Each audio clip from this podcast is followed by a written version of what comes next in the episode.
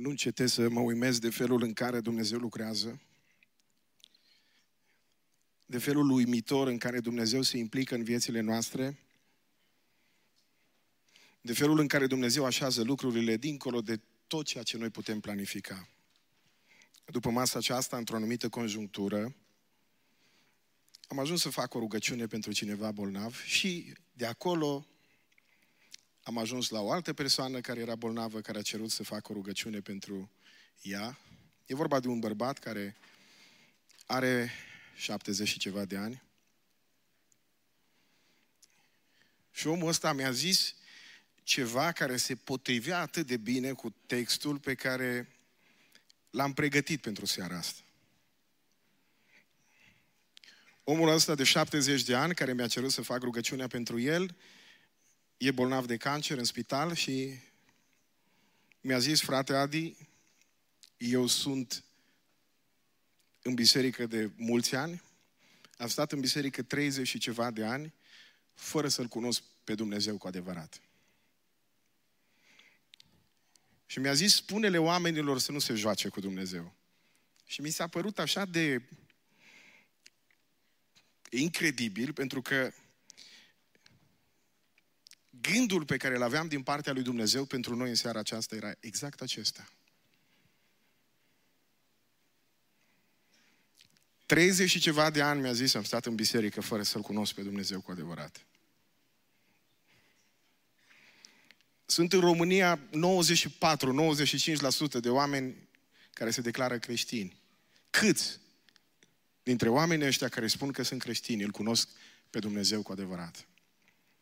Îmi voi permite ca în seara aceasta, chiar dacă sună puțin prăpăstios și poate sună puțin mai negativ și de obicei sunt foarte pozitiv în exprimare, dar îmi voi permite în seara aceasta să las ca titlul predicii mele să fie Nu te juca cu Dumnezeu. Știți ce e interesant? Unii dintre cei mai serioși oameni pe care am cunoscut vreodată n-au fost sobri. Pentru că noi, de foarte multe ori, în cultura românească, confundăm seriozitatea cu, cu sobrietatea. A fi serios înseamnă să fii temeinic în ceea ce faci, să faci cu convingere. A fi serios nu înseamnă să, să fii sobru tot timpul, să fii trist.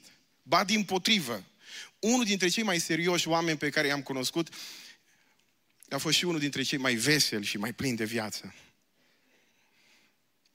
Când eram adolescent, omul acesta îmi vorbea despre Isus Hristos cu zâmbetul pe buze și de la el, de la el am auzit prima dată o poezie de Traian Dors pe care probabil că o știți și voi, dar se potrivește așa de bine și cu cântarea pe care am cântat-o împreună și vreau să vă citesc. Poezia spune, mi-e dor, mi-e dor de dulcea odihnire a gândului și a vieții întregi, să mă desprind de țărmul lumii ca luntrea care o dezlegi, să alunec spre cerești limanuri și într-un liniștit apus, să intru în portul veșniciei, iar tu pe țărm să aștepți Isus. Și stând cu brațele întinse, deschise larg și iubitor, să mă primești un singuratic și obosit biruitor. Din unduirile luminii să mă privească frații duși, recunoscându-mă din semnul de însângerări și de cătuși. Când cerul întreg o să-mi lucească și chipul tău prea mult dorit, atunci apusul meu deodată să se prefacă în răsărit.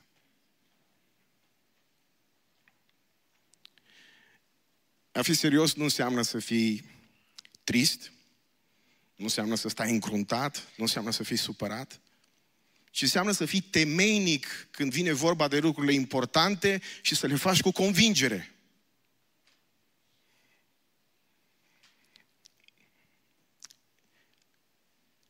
Nu vă jucați cu lucrurile care contează. Când vine vorba de viața veșnică, când vine vorba de moarte, când vine vorba de veșnicie, când vine vorba de rai și iad, când vine vorba de Dumnezeu, fiți serioși. Nu vă jucați cu Dumnezeu. Mesajul acesta e valabil și pentru cei care sunteți pocăiți de ani de zile și bine o zis Vlad că, că evangelizarea nu e numai pentru cei care sunt din afara bisericii, ci valabilă pentru noi toți și mai ales în seara asta, Dumnezeu mi-a pus acest gând care se naște și dintr-o zbatere sufletească pe care o trăiesc din cauza situațiilor prin care treci, trec mulți în zilele acestea și trec multe biserici evanghelice. Biblia spune, Dumnezeu nu se lasă să fie batjocorit. Ce seamănă omul aceea va secera. Cine seamănă în firea lui pământească, va culege în firea lui pământească putrezirea. Cine seamănă așa cum vrea Dumnezeu și va fi duhovnicesc, spune Apostolul Pavel, va culege viața veșnică. Și vreau să vă citesc din, un fragment din viața unuia dintre cei mai cunoscuți oameni din Biblie, și anume David. Și omul acesta avea aproape 70 de ani când face o greșeală extraordinar de gravă. O greșeală pentru care plătesc alții. Implicit și el, pentru că era regele lui Israel, avea undeva aproape 70 de ani și capitolul 24 din Cartea 2 Samuel ne prezintă acest episod dureros din viața poporului evreu pagina 353. Vă citesc din Cartea 2 Samuel, capitolul 24, de la versetul 1. Versetul 1 începe ciudat pentru cei care nu sunt obișnuiți cu Biblia. Pentru cei care cred că, știți, noi tot repetăm, Dumnezeu este dragoste, da, Dumnezeu este dragoste, dar dragostea nu este Dumnezeu în mod neașteptat pentru cei care citesc Biblia puțin, care au o, o perspectivă total eronată asupra, asupra lui Dumnezeu. Prima propoziție pare anacronică, pare că contrazice tot mesajul Scripturilor. Ia ascultați ce spune Biblia. Zice, Domnul s-a aprins de mânie. Dumnezeu să se mânie? când el însuși se prezintă la un moment dat în Exodul 34 cu 6 că el este încet la mânie și totuși să știți că în Biblie, când Biblia spune că Dumnezeu s-a mâniat, mânia lui Dumnezeu nu este expresia temperamentului lui Dumnezeu. Știți că noi dacă ne enervăm, de fapt ne enervăm pentru că avem temperamentul ăsta latin. Ne enervăm pentru că e ceva în noi care ne face să ne pierdem cumpătul. Dumnezeu nu face asta niciodată. Mânia lui Dumnezeu este expresia esenței lui Dumnezeu și anume sfințenia lui. Când spune Biblia că Domnul s-a aprins de mânie și s-a aprins împotriva lui David pentru că face cinci greșeli fatale, s-a aprins de mânie și aici e un text destul de complicat de interpretat. Zice, a stârnit pe David împotriva lor zicând, du-te și fă numărătoarea lui Israel și a lui Iuda. Și acum Aparent, Biblia aici contrazice un alt fragment din Biblie, unde Biblia spune foarte clar că Dumnezeu nu tentează pe nimeni să păcătuiască. Numai că aceia dintre voi care sunteți obișnuiți cu Biblia, veți vedea că toată istoria lui Israel în Vechiul Testament se repetă de două ori. Mai întâi se repetă în 1 și 2 Samuel și 1 și 2 împărați, care curg în aceeași direcție și apoi mai avem 1 și 2 cronici. Și dacă vă uitați în, în cartea cronicilor, fix același eveniment e prezentat diferit. În cartea cronicilor spune că satana este cel care ispitește. De fapt, Biblia spune foarte clar că niciodată Dumnezeu nu ispitește pe nimeni. Numai că dacă citim Biblia, vom vedea că e foarte important perspectiva din care este scrisă cartea.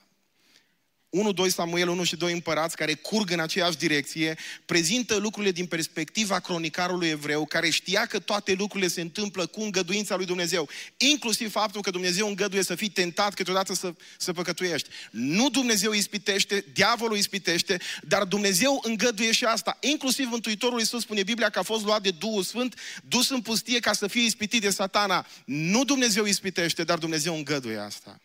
Pe când Cartea Cronicilor prezintă aceeași istoria lui Israel, dar o prezintă din perspectiva lui Dumnezeu. Motiv pentru care, dacă vă uitați în Cartea Cronicilor, veți vedea, de exemplu, că istoria lui Saul, împăratul care domnește înainte de David, este prezentată foarte pe scurt. De ce? Pentru că omul acesta a fost lepădat rapid de la fața lui Dumnezeu.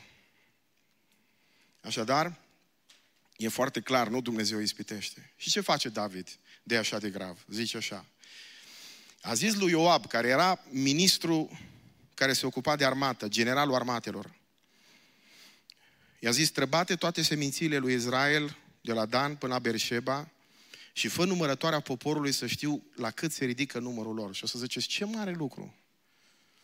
Ioab a zis împăratului, Domnul Dumnezeul tău să facă poporul de 100 de ori mai mare și împăratul Domnul meu să vadă cu ochii lui lucrul acesta, dar pentru ce vrea împăratul Domnul meu să facă lucrul acesta? Ioab simte că hotărârea pe care David a luat-o îl va mânia pe Dumnezeu. Dar împăratul a făcut ce facem noi câteodată, stăruim în rău. Și el, David, stăruiește în porunca pe care a dat-o lui Ioab și căpetenilor oștirii. Și Ioab și căpetenilor știrii au plecat de la împărat să facă numărătoarea poporului. Aflăm din versetul 9 că erau 1.300.000 de mii de oameni. Care-i baiul că face numărătoarea poporului? O să vedeți la timpul potrivit că problema nu-i numărătoarea în sine, ci faptul că în spatele ei stătea o atitudine de mândrie. Și veți vedea la ce mă refer. 1.300.000 de mii de oameni numai că dacă ne uităm la David, 40 de ani până în momentul acesta, David n-are nicio înfrângere. Și mă refer când luptă cu dușmanii din exterior. Reușește să biruiască de fiecare dată, dar niciodată nu o face datorită armatei lui și de fiecare dată când biruiește o face datorită lui Dumnezeu. David însă, spune Biblia în versetul 10, a simțit că îi bătea inima pentru că a făcut numărătoarea poporului, simte că o păcătuit, îl mustră conștiința, zice, am săvârșit un mare păcat că am făcut lucrul acesta, acum, Doamne, binevoiește și iartă nelegiuirea robului Tău, căci am lucrat în totul ca un nebun. Deci, clar, omul acesta regretă și se pocăiește înaintea lui Dumnezeu. A doua zi, și ascultați-mă cu mare atenție, în ciuda faptului că regretă, pentru că unii cred că suficiente regretele, că suficiente lacrimile, că ai greșit odată, vii, ai plâns și ai rezolvat problema, dar vă avertizez, perspectiva Bibliei rămâne, când faci o greșeală, vei suporta consecințele. Și zice așa, a doua zi când s-a sculat David, cuvântul Domnului a vorbit astfel prin prorocul Gad, văzătorul lui David, și a zis așa, du-te și spune lui David, așa vorbește Domnul, îți spun înainte trei nenorociri, alege una din ele și te voi lovi cu ea.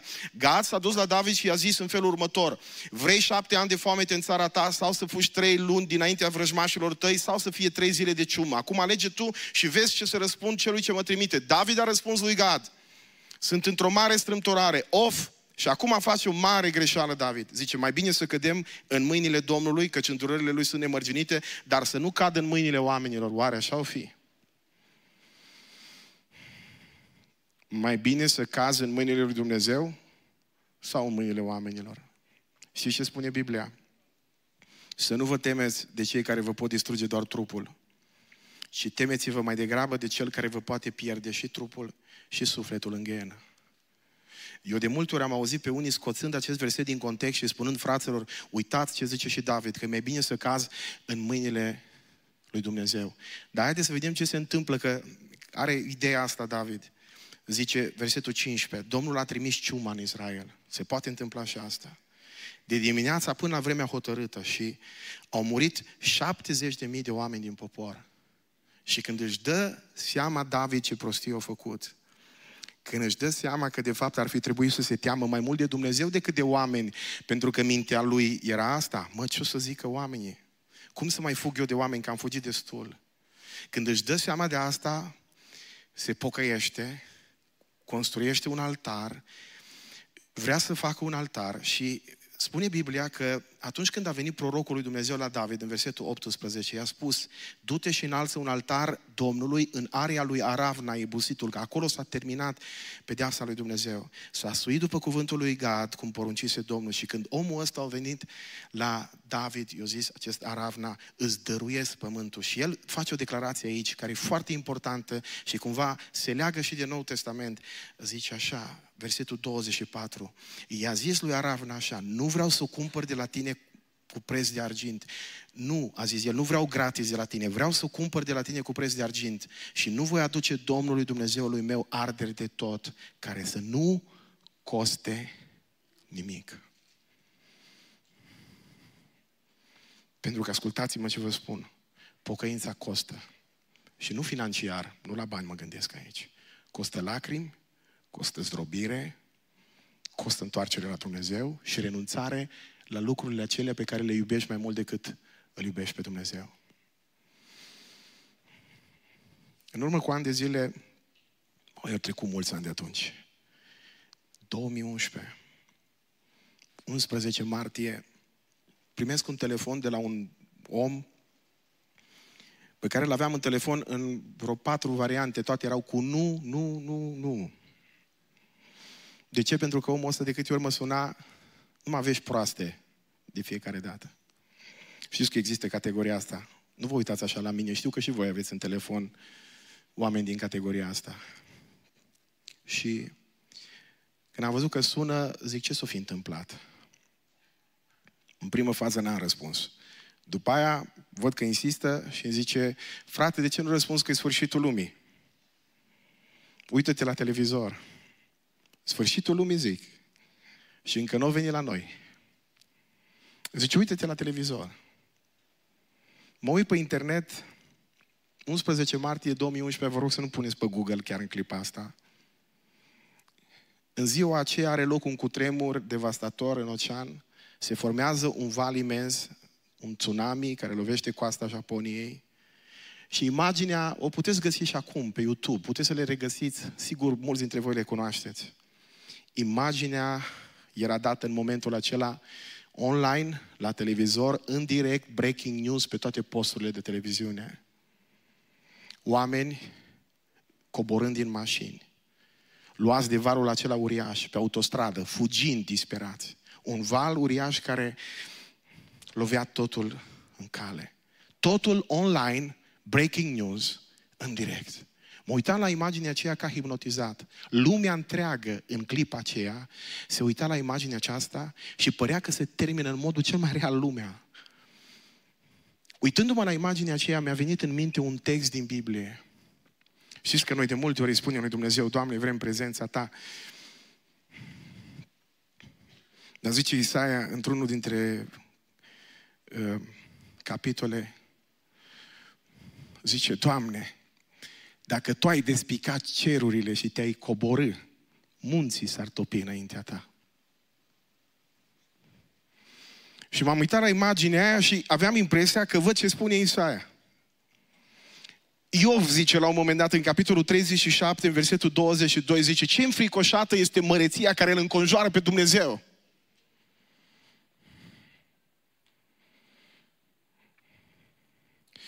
Cu un astfel de Dumnezeu avem noi de-a face. Despre care spune Apostolul Pavel în Romani, în capitolul 1, cu versetul 18, zice, mânia lui Dumnezeu se descoperă din cer împotriva oricărei necinstire a lui Dumnezeu și împotriva oricărei nelegiuire a oamenilor. Dumnezeu cu care noi avem de-a face un Dumnezeu glorios și un Dumnezeu măreț. De aceea îndemnul meu pentru tine, dragul meu frate, indiferent de confesiunea din care faci parte, fie că ești ortodox, că ești catolic, că ești reformat, că ești penticostal, că ești baptist, nu te juca cu Dumnezeu. Când e vorba de destinul sufletului tău, când e vorba de lucrurile spirituale, fii temeinic, fără din convingere dacă ai această convingere. Nu le fă în mod superficial, doar ca să fie făcute. Noi nu ne jucăm aici de a biserica, nu venim doar de dragul de a veni la biserică, nu suntem niciodată pe pilot automat, când suntem aici în față, ne închinăm în fața acestui Dumnezeu. De multe ori mă gândesc cât de superficial ne închinăm în fața lui Dumnezeu. Cât de superficial rostim rugăciuni. Uh, noi ne uităm la prietenii noștri care vin din lumea tradițională și spunem, mă, uite, prietenul meu ortodox zice numai așa, de 10 ori uh, o rugăciune, o repetă. Dar dați-mi voie să vă spun că și noi câteodată avem fix aceeași atitudine. Când e vorba de lucrurile importante, gândiți-vă doar la faptul că petrecem în lumea aceasta atât de puțin și ne stă înainte veșnicia și oricine ai fi, chiar dacă ești David, textul acesta ne vorbește despre David, marele om al lui Dumnezeu, despre care Biblia ne spune că la un moment dat Dumnezeu se laudă cu el și zice, este om după inima mea. Și totuși David ajunge să suporte la 70 de ani, aproape de sfârșitul vieții, după 40 de ani în care au biruit toți dușmanii externi, să ajungă să suporte umilința asta 70 de mii de oameni mor din cauza alegerii greșite pe care o face. De ce? Pentru că nu te poți juca cu Dumnezeu.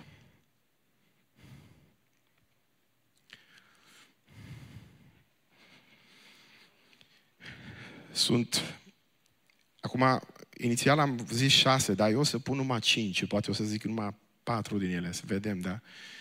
Sunt cinci greșeli pe care le face David și pe care le facem și noi care îl pun în situația în care să ia lucrurile astea spirituale sau relația lui cu Dumnezeu așa superficial. Unu, prima greșeală. Să încrede mai mult în oameni decât în Dumnezeu. Și când spun în oameni, mă refer și la armata lui de 1.300.000 de oameni, mă refer și la inteligența lui de mare lider și o să vedeți la ce mă mai refer. Doi, fură din gloria lui Dumnezeu. Un milion trei sute de mii de oameni, parcă îi văd la parada militară, un milion trei sute de mii de oameni. Iată de ce am biruit. Nu e adevărat, David. De atâtea ori ai luptat și n-ai avut în spate pe nimeni în afară de Dumnezeu. Nu fura din slava lui Dumnezeu. Doi. Asta a fost doi. Trei. Faci un lucru bun dintr-o motivație greșită și o să vă explic la ce mă refer. Patru. Perseverează în rău. Și, și cinci. Se teme mai mult de oameni decât de Dumnezeu. Unu. Sunt cinci greșeli care îl pune pe omul ăsta lui Dumnezeu în situația în care ia lucrurile astea spirituale așa, superficial. Când ajungi să te încrezi mai mult în om decât în Dumnezeu. Spune tot David, dar se pare că a uitat. În Psalmul 118 cu 8 zice așa, vă citez. Mai bine este să cauți un adăpost în Domnul decât să ai încredere în om și mai bine este să cauți un adăpost în Domnul decât să te încrezi în cei mari. ah, mă rezolvă. În urmă cu ceva vreme mă sună disperat un frate și zice, nu cunoști pe nimeni, uh, zice, în Elveția. Zic, de ce? Păi zice, un prieten a zis că mă ajută să ajung în Franța și m-am trezit în Elveția. Mă, dar cum e treaba asta? Păi zice, eu n-am știut cum stă treaba, m-a, m-a dus și m-a lăsat aici. Și eu nici nu știam în ce țară îs. Omul săracul, nu cunoști pe cineva, frate.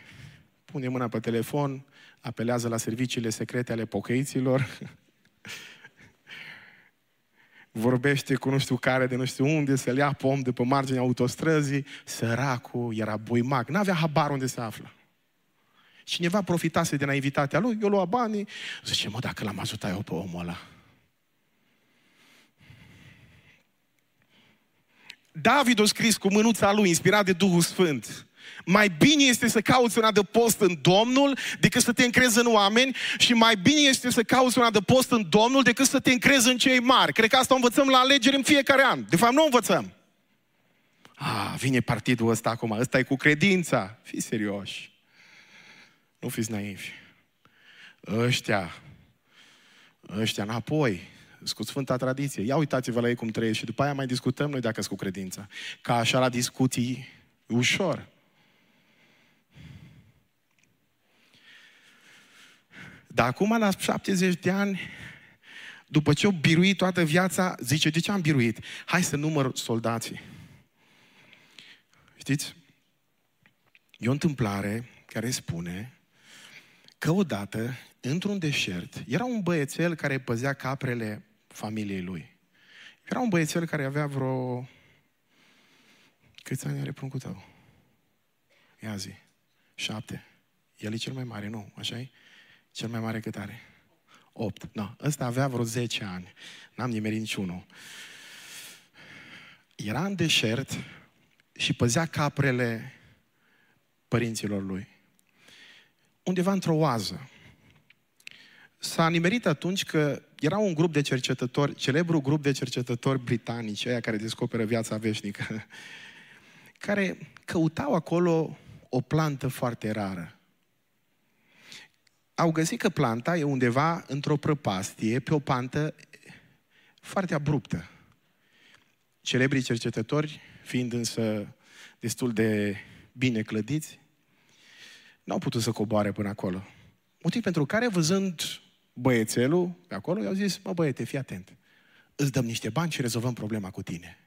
Te lăsăm pe o sfoară până acolo și iei planta și a rezolvat problema. Dar băiețelul deștept, cum sunt toți copiii și din Biserica Lumina, s-a uitat la cercetătorii britanici și a văzut că îți iei bine clădiți, dar nu prea forțoși.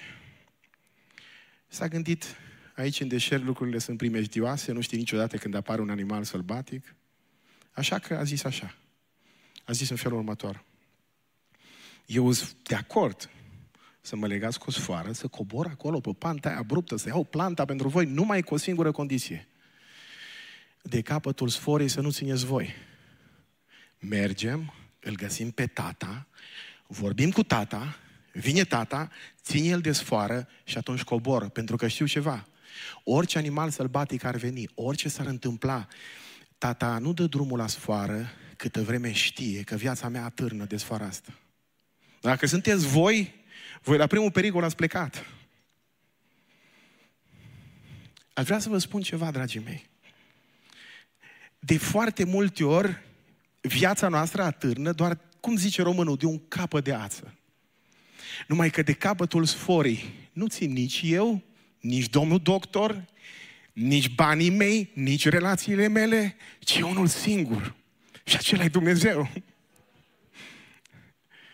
De aia vreau să vă spun în această zi, nu vă jucați cu Dumnezeu. Nu vă încredeți prostește în voi, cum face David de data asta, când ajunge la concluzia că la sfârșitul vieții ar trebui să numere câți soldați au avut, când în realitate de atâtea ori au biruit, dar de cele mai multe ori biruiește, nu pentru că are soldații bine instruiți sau pentru că are o armată de un milion trei sute. Îi se întâmplă odată că el stă singur față în față cu Goliat, dar secretul biruinții o spune chiar el. Când stă în fața lui Goliat și îi spune așa, am venit în numele Dumnezeului oștirilor. Viața ta, dragul meu, de câte ori n-a atârnat doar de un capăt de ață? De câte ori n-ai fost în circunstanțe, în situații în care ai zis, numai Dumnezeu mă poate scăpa de data aceasta?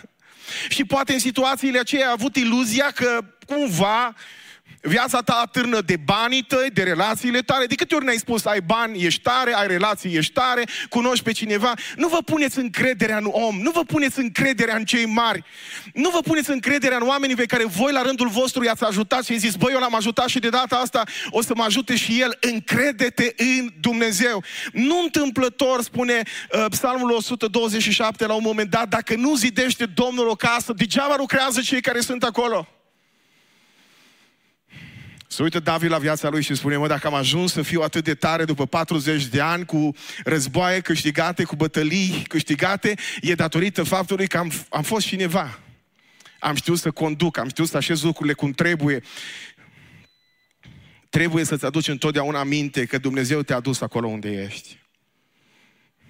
Vreau să spun încă o dată, dragul meu ascultător, dragul meu prieten, dacă ești acolo unde ești, nu ești în primul rând datorită inteligenței tale sau datorită relațiilor tale, ci în primul rând datorită lui Dumnezeu. S-ar putea să te uiți în urma ta și să spui, dacă am ajuns aici, dacă am ajuns să am acest statut, dacă am ajuns să câștig această diplomă, dacă am reușit să construiesc această casă, dacă am reușit să construiesc această carieră, e datorită priceperii mele, sănătății mele, relațiilor mele, dar în realitate, dragul meu, ascultă, dragul meu, ascultă-mă, nu te juca cu Dumnezeu. Dacă ești unde ești, ești datorită faptului că Dumnezeu a fost bun cu tine și de dimineață una dintre mărturiile care ne-au impresionat ne-a spus același lucru. Dumnezeu este un Dumnezeu care a fost bun cu noi și pentru că Dumnezeu a fost bun cu tine, bunătatea lui Dumnezeu te îndeamnă și în această zi să recunoști asta. Nu te juca cu Dumnezeu. Vă mai spun ceva. Dacă atunci când faci lucrarea lui Dumnezeu sau faci ceva pentru Dumnezeu, primul lucru pe care îl faci e că te apuci să îți evaluezi resursele. Nu vei face niciodată nimic. Dacă primul lucru pe care îl faci, înainte de a te pune pe lista pentru botez, te uiți la capacitățile tale și spui, nu mă pun pe lista pentru botez, că nu sunt în stare să mă țin de pocăință, nu o să te pui pe listă niciodată. Dacă până la urmă, primul lucru pe care tu îl faci, înainte de a face orice pentru Dumnezeu, în loc să te uiți la Dumnezeu și la puterea lui Dumnezeu și la ceea ce Dumnezeu a făcut până în momentul ăsta pentru tine și la ceea ce Dumnezeu e gata să facă pentru tine și tu te uiți în primul rând la puterile tale și la capacitățile tale și la resursele tale, nu vei face niciodată nimic. Da, absolut niciodată. Nu întâmplător spune Biblia în Zaharia 4 cu 6, lucrul acesta nu se face nici prin putere, nici prin tărie, ci prin Duhul meu, zice Domnul oștirilor. Asta e prima greșeală pe care o face David și din păcate o repetăm și noi astăzi. Ne încredem prea mult în noi înșine. Și când spun ne încredem prea mult în noi înșine, aș vrea să nu mă înțelegeți greșit. Nu spun că nu trebuie să te încrezi în tine sau în forțele tale atunci când Dumnezeu e prezent în viața ta. Dar să fii întotdeauna conștient că ești în mod absolut dependent de Dumnezeu. Doi. Prin faptul că David numără poporul, soldații, 1.300.000 de oameni, fură din gloria lui Dumnezeu. De fapt, de fapt, cred că asta e principala problemă.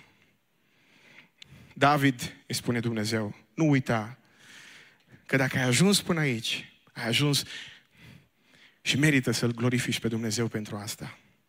Mi-aduc aminte de Irod, despre care spune Biblia în Faptele Apostolilor, în capitolul 12. Zice în versetul 22 că poporul striga în fața lui glas de Dumnezeu, nu de om. Și în momentul acela, îndată, l-a lovit, zice în versetul 23, un înger al Domnului, pentru că n-a dat slavă lui Dumnezeu. Mi-aduc aminte toată copilăria de un prieten căruia taică să îi spunea tot timpul nu uita că trebuie să trăiești pentru slava lui Dumnezeu.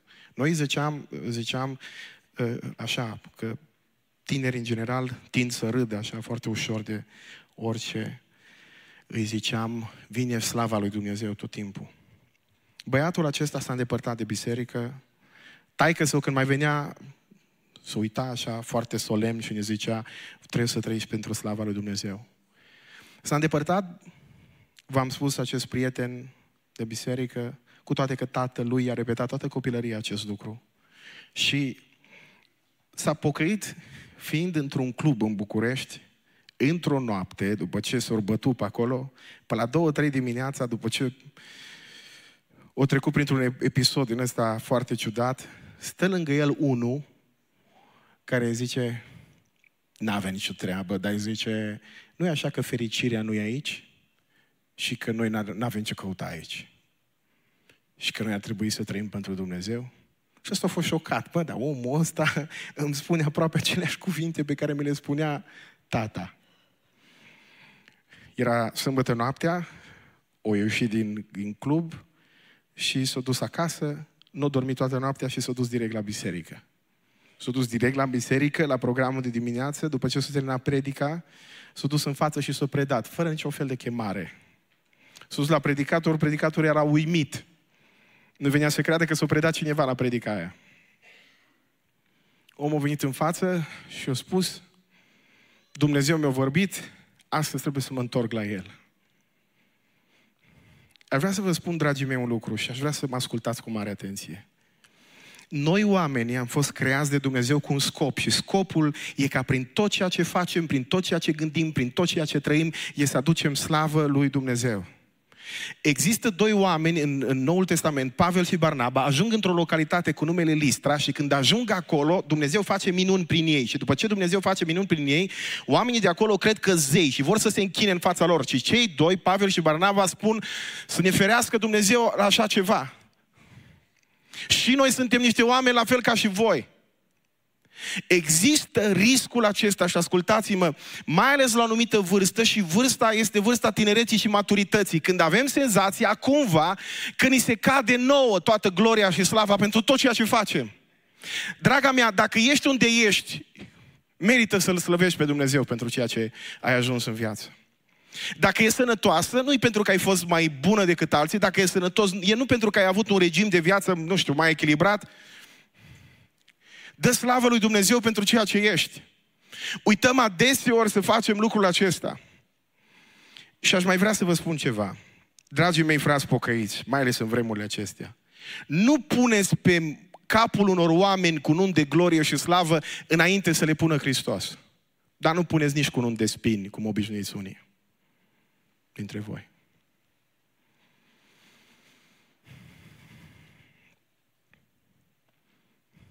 Biblia spune orice fac, fac pentru slava lui Dumnezeu. Orice, orice. Știți că bătrânii noștri aveau vorba asta, slavă Domnului și pentru cel mai banal lucru. Măi, zice, am ajuns și astăzi până aici. Slavă Domnului. Am reușit să mă, mă trezesc azi dimineață. Slavă Domnului. Vă ajuce pe fiecare dintre voi, pentru, mai ales pe aceia care stați nepăsători la timpul de rugăciune sau de închinare. Vă duce măcar o dată la o lună într-un spital să vedeți acolo situații dintre cele mai crunte și acolo să ne aducem aminte că pentru cele mai banale lucruri din viața noastră merită să-L slăvim pe Dumnezeu. Merită să spunem, Doamne Dumnezeule, dacă am mâini cu care pot apuca, numele Tău să fie slăvit. Știți, Toate lucrurile acestea ni se par banale. Dar dacă ne uităm la David, David a reușit să biruiască toți dușmanii externi. Nu pentru că a avut armata aia de 1.300.000. Avea acum armata de 1.300.000, dar până în momentul acela nu secret, secretul succesului său nu a fost armata, ci Dumnezeu. Și faptul că el își numără poporul prin asta nu face decât să fure din slava lui Dumnezeu. Dacă poți ajuta pe cineva, dă slavă lui Dumnezeu pentru asta. Nu vă jucați cu Dumnezeu. Nu furați din slava lui Dumnezeu. Și aici aș vrea să fac o paranteză pentru pocăiții mei, care orice slujesc în biserică, nu trebuie să uite că o facem pentru slava lui Dumnezeu. Vă mai spun o dată, orice facem aici, de la predicarea Evangheliei până la cei care stați în parcare, absolut orice facem pentru Dumnezeu. Câteodată totul îmbracă o haină atât de ipocrită încât îți vine să fugi. Și nu mă refer la noi aici. Mai am pe câte unul povestind ce mare realizări a avut Dumnezeu prin, prin slujirea Lui și după aia la final mai bagă și o slăvi să fie Domnul. Dar sună așa de ipocrit.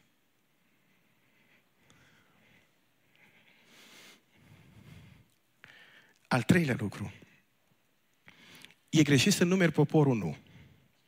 Dar atunci, dacă ne uităm în Biblie, există o carte care se numește Cartea Numerilor. Altă dată Dumnezeu în cartea Exodului, nu vă dau referința biblică pentru ca să nu vă pierd atenția, le cere evreilor să facă numărarea poporului. Nu e greșit să faci numărarea poporului.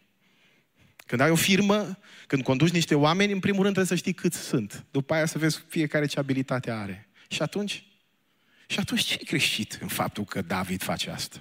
V-am zis, ce e greșit e motivația lui. E faptul că face lucrul ăsta dintr-o motivație greșită. Pentru că Biblia spune că poți să faci lucruri bune dintr-o motivație greșită. Eu de câte ori citesc un verset în Biblie, mă înfior. Și aș vrea să vi-l aduc în atenție și vreau să-l aveți în fața ochilor. 1 Corinteni 13 cu 3. Vreau să vă uitați bine la el. 1 Corinteni 13 cu 3. Uitați-vă la versetul ăsta. Zice așa. Și acest cuvânt este pentru frații mei legaliști, care cred că prin forțele lor, prin faptele lor se vor mântui. Că mântuirea este rodul efortului lor, e categoria aceea de oameni care cred că și-au făcut bagajele de aici de pe pământ prin faptele lor bune și că nu îi așteaptă nimic altceva decât Hristos care stă la poartă și le spune, poftiți, vă rog. Ia uitați ce spune Biblia aici. Chiar dacă mi-aș împărți toată averea pentru hrana săracilor. Știi ce înseamnă toată averea? Poate că unii se întreabă, știi ce înseamnă toată averea? Toată averea. Nu mai rămân nici măcar pantofii ăia pe care ai de rezervă, cu care ieși afară. Chiar dacă mi-aș da trupul să fie ars, în folosul medicinii eventual, și n-aș avea dragoste, ia citiți voi ce scrie acolo. Citiți, vă rog frumos. Puteți zice mai tare, că nu se aude bine de aici. La nimic? Mă, măcar la ceva. Nu zice numi, ziceți voi. Folosește la nimic. La nimic. La nimic. Nu vă jucați cu Dumnezeu mântuirea voastră nu-i rodul efortului vostru. Că dacă mântuirea mea și a ta ar fi fost rodul efortului meu și eu m-aș fi putut salva singur, n-ar mai fi trebuit să vină Hristos în lumea asta să moară pentru păcatele mele. Și când Biblia spune că toți am păcătuit și suntem lipsiți de slava lui Dumnezeu, la asta se referă. Că noi cu, cu disperare aveam nevoie de cineva care să ne salveze și că pentru că noi nu eram în stare, Dumnezeu l-a trimis pe Fiul Lui să moară și să învieze pentru noi. Poți să faci lucruri bune dintr-o motivație greșită. Și să nu-ți folosească la nimic. Vă reamintesc, am fost așa de șocat în această după masă când am stat de vorbă cu omul acesta care mi-a transmis practic exact gândul pe care Dumnezeu l-a pus în inima mea. Spune-le oamenilor, nu vă jucați cu Dumnezeu. Să, nu, să nu-și imagineze careva că dacă își face norma la biserică în fiecare zi, că dacă știu eu, uh, vine la toate programele, că dacă se roagă nu știu cât, că dacă face dărnicie. Fiți atenți ce spune Biblia în altă parte. Mântuitorul Iisus spune în Matei, în capitolul 6, vorbește acolo de la versetul 5 în jos, despre mai multe lucruri bune pe care le poți face dintr-o motivație greșită. Nu, de la versetul 2. Mai întâi vorbește despre dărnicie, după aia vorbește despre rugăciune și după aia vorbește despre post. Și spune acolo în felul următor. Poți să faci dărnicie, poți să te rogi și poți să postești, dar dacă le faci dintr-o motivație greșită, nu-ți folosește la nimic. Păi ce poate fi mai clar decât ceea ce trăim noi în lumea de astăzi? O grămadă de oameni care cred că dacă fac anumite lucruri, mântuirea e rodul efortului lor personal și stai de vorbă cu ei și vreau să vă spun ceva, treaba asta îi umflă de mândrie pe unii și se uită așa de sus și spun, a, o știți voi ce vorbiți, cum stă treaba cu Dumnezeu. Nu vă jucați cu Dumnezeu. Poți să faci lucruri bune până acolo încât să-ți dai toată averea să fie dată săracilor. Dacă nu-i Dumnezeu prezent în viața ta, nu-ți folosește la nimic. Și acum o să mai spun încă două gânduri. Nu știu, Casi, dacă ești aici, hai, te rog, ajută-mă la pian și ne apropiem de sfârșit. Al uh, patrulea lucru greșit pe care îl face David. Zice Biblia că Ioab îi spune, încearcă să-l facă să se răzgândească. El zice Biblia că o stăruit, o stăruit în rău. Pentru că a patra greșeală pe care îi pune pe oameni în situația în care se joacă cu Dumnezeu e atunci când stăruiesc în rău. Adică conștientizezi că lucrul pe care l-ai decis nu e neapărat cel mai bun, dar ții, Domne, de el, că e lucrul tău și tu te-ai hotărât să faci lucrul acela. Am primit în urmă cu ani de zile o poză de la un băiat care într-un singur an a avut patru accidente de mașină. Patru într-un singur an. Băiatul ăsta, dintr-o familie de credincioși, părinții lui, cu insistență îmi spuneau, rugați-vă pentru băiatul nostru, îi prins într-o grămadă de lucruri rele, rugați-vă pentru el. Și îmi trimite ultima poză din cel de-al patrulea accident consecutiv, făcută de pe un pod, cu mașina lui ca o cutie de conserve și doar un singur loc intact, cel de la șofer. Imaginea era fabuloasă, făcută de undeva de sus, îmi pare rău că nu mai am poza aia. Eu i-am răspuns și i-am scris așa, uită-te bine la poza asta. Nu ți se pare că acolo, la locul șoferului, este în forma mâinii lui Dumnezeu? Exact asta i-am spus. Nu ți se pare că locul șoferului are exact forma mâinii lui Dumnezeu? Câteodată stăruim în rău. I-ai promis lui Dumnezeu că te vei schimba. David are șansa să fie avertizat. Dumnezeu te-a avertizat și pe tine de multe ori. Ești în biserică de ani de zile. Dumnezeu îl avertizează pe David de mai multe ori. După ce păcătuiește, la un moment dat îl trimite pe prorocul lui, pe Nathan. Și tot nu se pocăiește. Dumnezeu ți-a spus și ție de atâtea ori.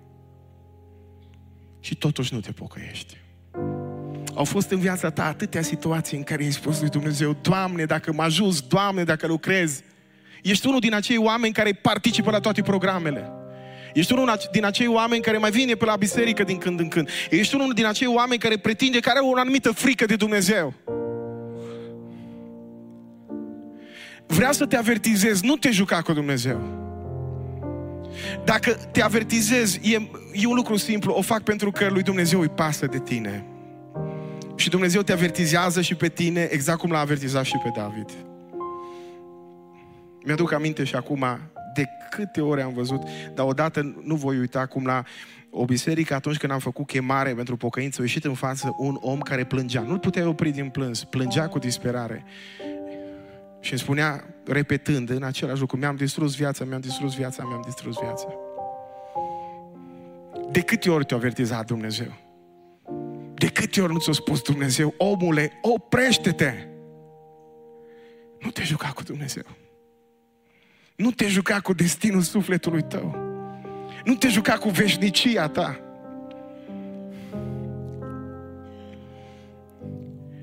David face o mare greșeală. Și după ce face greșeala asta, simte că îi bate inima mai tare. Și mai face o greșeală după greșeala asta. Că Dumnezeu vine și îi spune, David, care vrei să fie consecința neascultării tale, mândriei tale, alegerii tale greșite? El zice, mai bine să cad în mâna lui Dumnezeu decât în mâna oamenilor. Pentru că a cincea greșeală care te pune în situația lui David e că ajungi să te temi de oameni mai mult decât te temi de Dumnezeu. Și ăsta e motivul pentru care mulți oameni nu se pocăiesc. Oh, ce o să zică tata, ce o să zică mama, ce o să zică neamurile.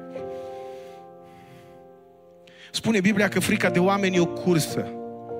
Te gândești prea mult la ce vor spune oamenii și de atâtea ori suntem exact în aceeași situație. Ori mai bine cad în, cad în mâinile lui Dumnezeu. Exact asta spune David. Biblia spune exact opusul. Temeți-vă de Dumnezeu. Nu vă temeți de oameni. Și Biblia spune ce pot să-ți facă oamenii? Ce o să-ți facă oamenii? O să te vorbească eventual de rău, te vor marginaliza o vreme și atât.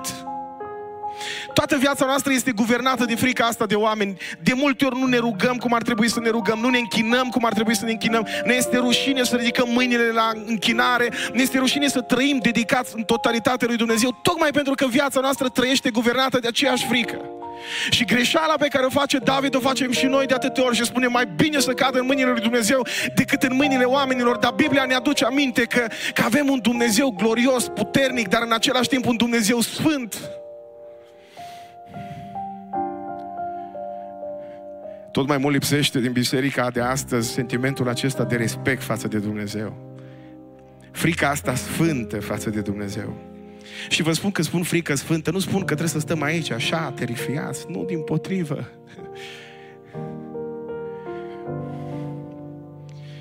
Știți care e opusul dragostei? Este nepăsarea. 70 de mii de oameni mor pentru că David face alegerea asta. 70 de mii de oameni. Tu mă gândesc, 70 de mii de oameni. Eu fost frică de oameni, 70 de mii de oameni au murit. Toată viața noastră e guvernată de asta. Absolut tot ce facem e dominat de această frică de oameni. Și Domnul îmi spune, nu vă temeți de cei ce vă ucid trupul. În Evrei 10 spune Biblia, versetul 31, grozav lucru e să caz în mâinile Dumnezeului celui viu. Credeți-mă ce vă spun.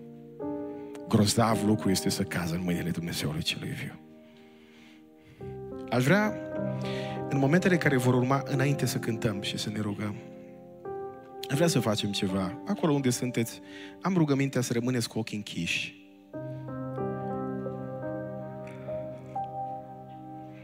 Și aș vrea să vă aduceți aminte că atunci când David realizează că o greșit, că alegerea lui a fost plătită de alții, vine Dumnezeu printr-un proroc și spune, David, trebuie să plătești un preț. Și David se duce și înalță un altar. Și ar fi putut să primească pământul gratis și altarul gratis. Era un om cu numele Aravna gata să-l sponsorizeze. Și David zice, nu. Pentru că nu voi aduce o jertfă lui Dumnezeu care să nu mă coste nimic. Pentru că David a înțeles că pentru păcat trebuie să se plătească un preț. Noi astăzi nu mai trebuie să plătim din buzunarul nostru nimic. Tu nu mai trebuie să plătești cu viața ta. Pentru că Biblia ne spune că atât de mult a iubit Dumnezeu lumea, că a trimis pe cineva care să plătească în locul nostru. Și acesta este Isus Hristos. El a plătit prețul. Dar pentru că El a plătit prețul, nu te juca cu Dumnezeu. Tocmai, cu atât mai mult noi, cei din Noul Testament, ar trebui să fim și mai plini de o teamă sfântă, plină de respect și bucuria faptului că slujim un Dumnezeu atât de mare, de sfânt și totuși bun, care în ciuda faptului că noi meritam să murim din cauza neascultării și păcatelor noastre, l-a trimis pe Fiul Lui în lumea asta să moară pentru păcatele noastre și El a plătit un preț. El a plătit prețul în locul nostru. Jerfa a fost plătită. Atunci când Fiul lui Dumnezeu la calvar a strigat Eli, Eli, lama sabactani, Dumnezeul meu, Dumnezeul meu, pentru ce mai părăsit? Toată vinovăția noastră a căzut asupra Lui.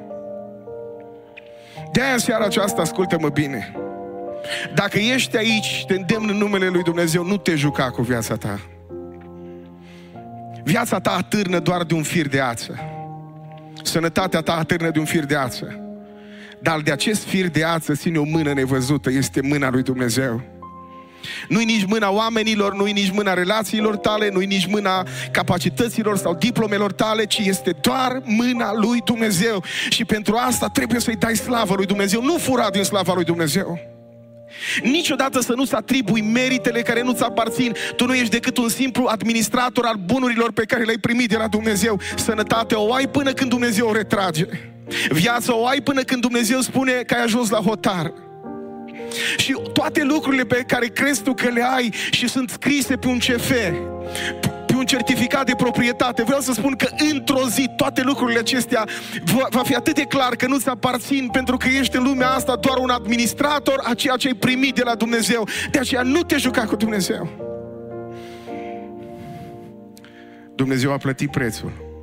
Ești gata în această seară să-i spui, Doamne, îți mulțumesc frumos Ești gata să răspunzi bunătății lui Dumnezeu și să spui, Doamne, ai milă de mine păcătosul și mântuiește-mă. Aș vrea în momentele care vor urma, dacă este cineva aici care vrea să spună asta, acolo unde ești, dacă vrei să spui lui Dumnezeu, Doamne, vreau să mă pocăiesc, spune lui Dumnezeu în inima ta, Doamne, îți mulțumesc că ai plătit tu prețul. N-am să vă cer nimic, M-am săturat să văd doar oameni care ridică mâini și continuă să trăiască mai departe în păcatele lor. Să văd oameni care ies în față și după aceea continuă să-și vadă mai departe de viața lor. Îți cer doar ceva. Acolo, în inima ta, vorbește cu Dumnezeu. Îi spune lui Dumnezeu, Doamne, ai milă de mine. Ai milă de viața mea. M-am încrezut prea mult în mine și în puterile mele și de asta am ajuns falimentar. Doamne, ai milă de mine și întindeți mâna, Doamne, peste viața mea. Ar vrea să invit echipa de închinare să vină aici în față. Ei vor cânta o cântare și noi împreună cu ei ce ne va aduce aminte de fapt că prețul n-a fost plătit de noi, că prețul jerfei nu ne costă pe noi, ci l-a costat pe Dumnezeu pe Fiul lui Dumnezeu. Pe tine te poate costa în seara asta un lucru simplu. Regretul tău, lacrimile tale, strobirea ta. De-aia îndemnul rămâne pentru toți. Nu vă jucați cu Dumnezeu. Pentru că avem un Dumnezeu sfânt, de un infinit de ori sfânt. Un Dumnezeu măreț, un Dumnezeu glorios. E adevărat că Dumnezeul nostru este bun, dar bunătatea Lui este sfântă. E adevărat că Dumnezeu nostru este dragoste, dar dragostea Lui este sfântă. Nu vă bazați în primul rând pe faptele voastre bune, pentru că toate faptele noastre bune, spune Biblia, sunt ca o haină mânjită înaintea Lui.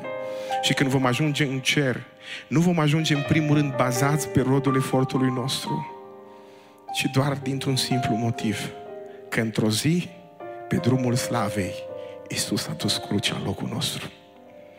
Aș vrea în momentele care vor urma, într-o atitudine de închinare, să ne ridicăm în picioare împreună, să facem liniște în sufletele noastre. Acolo unde suntem, toți, cu ochii închiși, pentru că știu că cei mai mulți dintre noi știm cântarea asta. Aș vrea să începem să ne închinăm lui Dumnezeu cântând și spunând, Doamne, îți mulțumesc că ai plătit Tu prețul. Tocmai pentru că Starea sufletului meu era atât de gravă. L-ai trimis pe fiul tău să moară în locul meu. Dacă s-ar fi putut rezolva oricum altcumva, Dumnezeu nu l-ar fi trimis pe fiul lui să moară pentru păcatele noastre. Dar pentru că situația noastră era atât de gravă, Dumnezeu l-a trimis pe fiul lui în lumea aceasta. Pentru ca prin coborârea lui noi să urcăm. Prin el poți să fii mai mult decât biruitor. Nu te încrede în primul rând în tine, nu uita că tot ce ai merită să fie adus ca slavă înaintea lui Dumnezeu. Nu uita oricât de bune lucruri ai fi făcut, dacă le faci dintr-o motivație greșită, nu te vor ajuta la nimic. Și aș vrea să nu insiști în răul pe, în care trăiești de ani de zile. Și în această seară să-i spui lui Dumnezeu, Doamne, nu, nu mi-este frică de ce vor spune oamenii, mă gândesc doar la ce vei spune Tu, sunt gata să mă pocăiesc. Haideți să începem să ne închinăm.